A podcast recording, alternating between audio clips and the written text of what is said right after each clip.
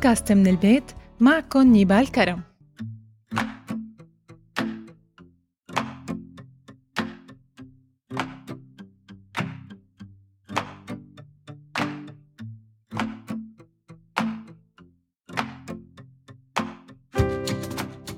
مرحبا. ظاهرة التحرش الجنسي يلي بتضل متصدرة قوائم الأخبار والمعلومات سواء على التلفزيون أو وسائل التواصل الاجتماعي. ومنحكي على طول كيف منتفادى هاي الظاهرة وكيف لازم يتعامل معها الراشدين لكن للأسف بيبقى الحكي حكي ومنقدر نعبر ونقول غلط عنه لكن ما منتصرف صح يعني الراشد والواعي لما يتعرض للتحرش بخبي هذا الشيء بحجة إنه هو الغلط وعيب يحكي فكيف إذا وصلنا للصغار والأطفال؟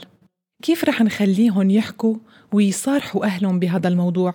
هذا الموضوع يلي ما زال موجود لليوم ومستمر وما عم بيكون في حل جذري لإله شو الحل يا ترى؟ هذا موضوع حلقتنا لليوم خلونا نبدأ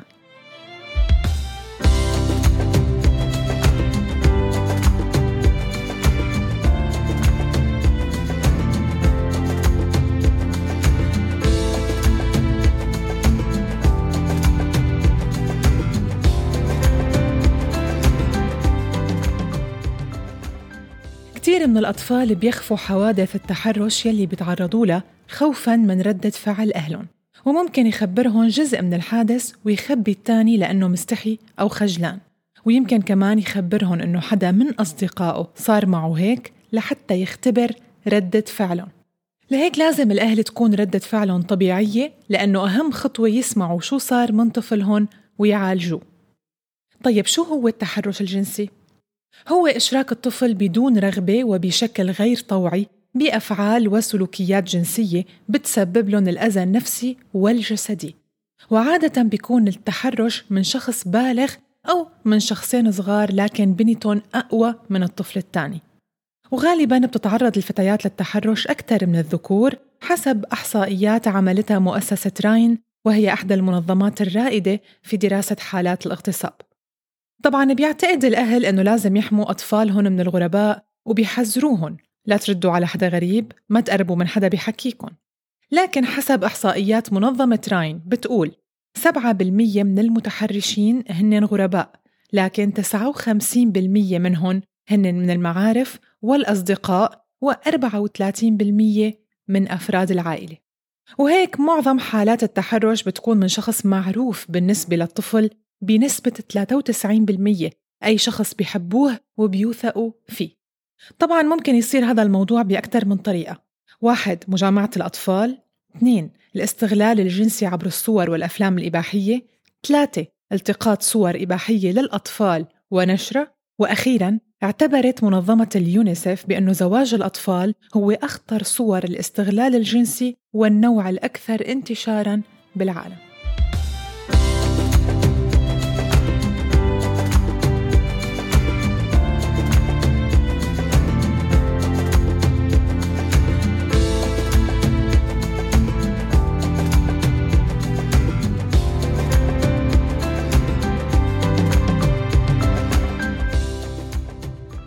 طيب شو هي علامات تعرض الطفل للتحرش الجنسي وكيف منكتشف الموضوع؟ في علامات رح تلاحظوها على طفلكم في حال بعيد الشر تعرض للتحرش وهي واحد تغير مفاجئ بتصرفاته بصير في قلق دايم عدوانية خوف واكتئاب اثنين صعوبة بالنوم وسلس البول والكوابيس المستمرة ثلاثة سلوك غير مناسب ألفاظ سيئة وبذيئة وبيعاني من مشاكل بالدراسة.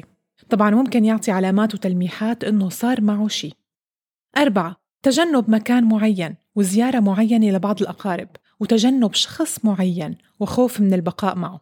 خمسة في العلامات الواضحة طبعا مثل الكدمات على الجسم ومشاكل صحية من ألم وتقرحات. وممكن يحدث التحرش بأي مكان منزل الطفل أو مكان قريب عليه المدرسة صالة ألعاب مغلقة ممكن وسائل النقل حدائق خاصة أو بالكراج يعني 15% بالأماكن المفتوحة 10% أماكن مغلقة و12% بالمنزل أو بالمدرسة. غالبا صعب إثبات التحرش الجنسي للطفل لأنهم بيتكتموا على الموضوع بسبب خجلهم أو بسبب إقناعهم أنه الموضوع اللي صار طبيعي. طبعا هذا الشيء بيعمله المتحرش. طيب شو آثار التحرش الجنسي على الأطفال نفسيا وجسديا؟ أكدت الدكتورة أمل عطوة استشارية الطب النفسي بأنه آثار الاعتداء الجنسي مانها مؤقتة. ممكن تستمر لوقت طويل وتأثر على معظم جوانب حياة الطفل وعلى تقييمه لذاته واحترامه لنفسه وبيأثر على علاقته السليمة لبعدين وعلى ثقته باللي حواليه. وهذا لأنه تجربته الجنسية الأولى كانت الأقوى تأثيرا على تجاربه. هذا إضافة للاكتئاب القلق إدمان الضحية على المخدرات الكحول أو غيرها. ممكن يصير في أسوأ بالتعامل مع الناس وممكن هذا الشيء يوصله للانتحار. وطبعا الطفل بخاف يخبر أهله لعدة أسباب. منها أنه المتحرش يقنع الطفل أنه والديه رح يغضبوا إذا عرفوا أو ممكن يهدده أنه رح يأذي حدا من عيلته إذا خبر ويقنعه أنه اللي صار مجرد لعبة أو تسلية. طيب السؤال المهم هون كيف بتحمي طفلك من التحرش الجنسي؟ بيتساءل كتير من الآباء على هذا الموضوع. كيف منحمي أولادنا؟ في كتير نصايح من خبراء بتقول بأنه واحد تنبيه الأطفال بأنه المناطق الحساسة ممنوع لمسها ولازم يخبروا أهلهم في حال تعرضوا لأي حالة. اثنين تحذير الأطفال من الانعزال مع أي شخص بمكان لحالهم وينتبه أثناء الروحة على الحمام إنه ما يكون لحاله. ثلاثة تعليم الطفل الدفاع عن نفسه وإحاطته بالحب والأمان حتى ما يدور عليهم برا. أربعة. ينتبه من أي دعوة من ناس غرب أو من أي حدا بيقدم له شيء. خمسة. عدم السماح للطفل بالنوم ببيوت رفقاته أو الأقارب. وطبعا الوقاية أهم خطوة عند الأهل فهن لازم يبدوا مع الطفل من الصغر. كيف؟ واحد عن طريق المشاركة الفعالة بحياة الطفل نشاطاته، مدرسته، رفقاته، أساتذته وأدق التفاصيل. اثنين التعرف على الأشخاص يلي بيتعاملوا مع الطفل سواء بالغين أو أطفال ويعرفوا إذا أولادهم مرتاحين معهم أو لا. ثلاثة وضع قوانين بتتعلق باستخدام الإنترنت مثل خيارات بحث آمنة تحديد مواقع معينة لإلهم تعليمهم إنه ما يشاركوا معلوماتهم الخاصة مع حدا ولا معلومات والديهم. أربعة علم طفلك يقول لا وما يكون عنده طاعة عمياء للأكبر منه. خمسة لاحظ جسد طفلك وشوف أي علامات تحذيرية على جسمه ونفسيته.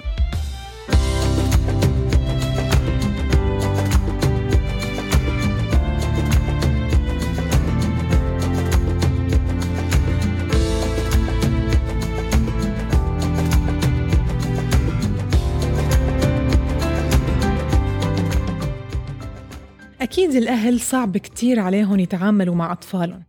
وفي منهم بيخجلوا يتعاملوا مع طفلهم ويخبروه بهاي المواضيع بذاتهم وهيك بيكون الحق عليهم ممكن تكون البداية بالحديث عن الجسم بشكل عام. لازم تعلموا أنه جسمه ملكه ولازم يعتني فيه بالأكل الصحي والرياضة والنظافة. وبعدها ممكن تنتقل لتعريف الطفل بجسمه وبكل عضو من أعضائه ويعرف كل عضو شو وظيفته. ووقتها ممكن تخبره بالأعضاء يلي لازم ما حدا يلمسها غيره. وممكن تنساء هاي المعلومات بأي طريقة لتنبيهه عن ضرورة الانتباه والحذر.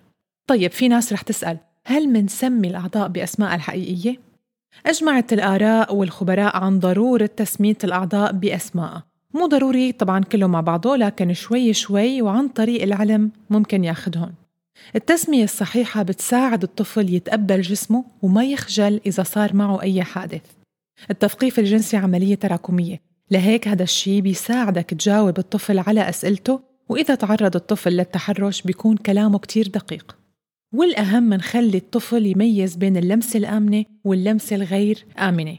الآمنة مثل الأم لما بتساعد طفلها يلبس الدكتور لما بيكون الطفل مريض طبعا بحضور أهله الاحتضان من الأم والأب وأحد المقربين.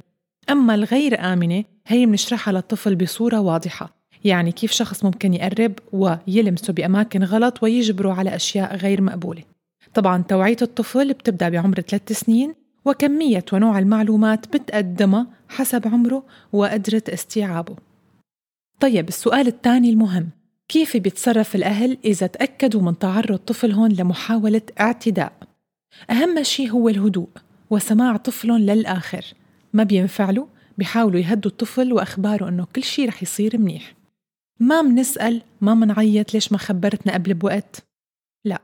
بعدها منقدم شكوى ضد الشخص بدون ما تهدد وتتوعد قدام طفلك.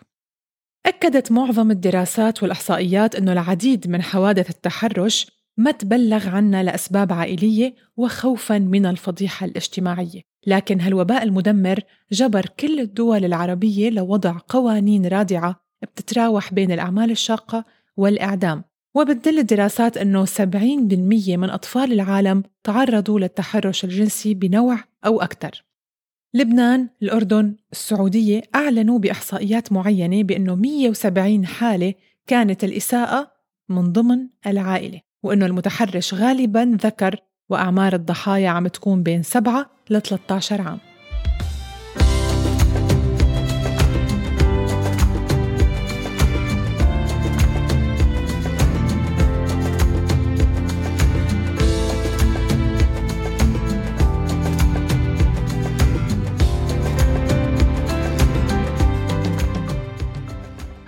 التثقيف الجنسي للأطفال مو مقصود فيه الإباحية وإلغاء القيود على محادثاتهم وتعاملاتهم؟ لا بل تهذيب. والسبب وراء اتجاه الغرب نحو وضع منهج للتربية الجنسية بالمدارس بيرجع لرغبتهم بمنع الممارسات غير القانونية بمجتمعاتهم وحماية منهم دون سن الزواج من التحرش.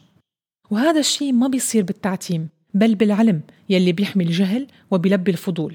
وهذا اللي بتأكده البحوث والدراسات الاجتماعية الحديثة يلي قامت فيها منظمة اليونسكو بعام 2007 وأثبتت أنه التربية الجنسية تؤدي إلى تأخير ظهور السلوك الجنسي عند الأطفال واتسامه بمزيد من المسؤولية. طبعا في كتب كتير مهمة للي بحب يقرأ عن هذا الموضوع آه مثل كيف نقي أبناءنا من التحرش الجنسي سلامتك عند التعامل مع الغرباء وكيف نعلم أبناءنا عن الجنس؟ بودكاست من البيت كنت معكم نيبال كرم للقاء قريب وحلقة جديدة بشوفكن على خير يا رب. bye bye.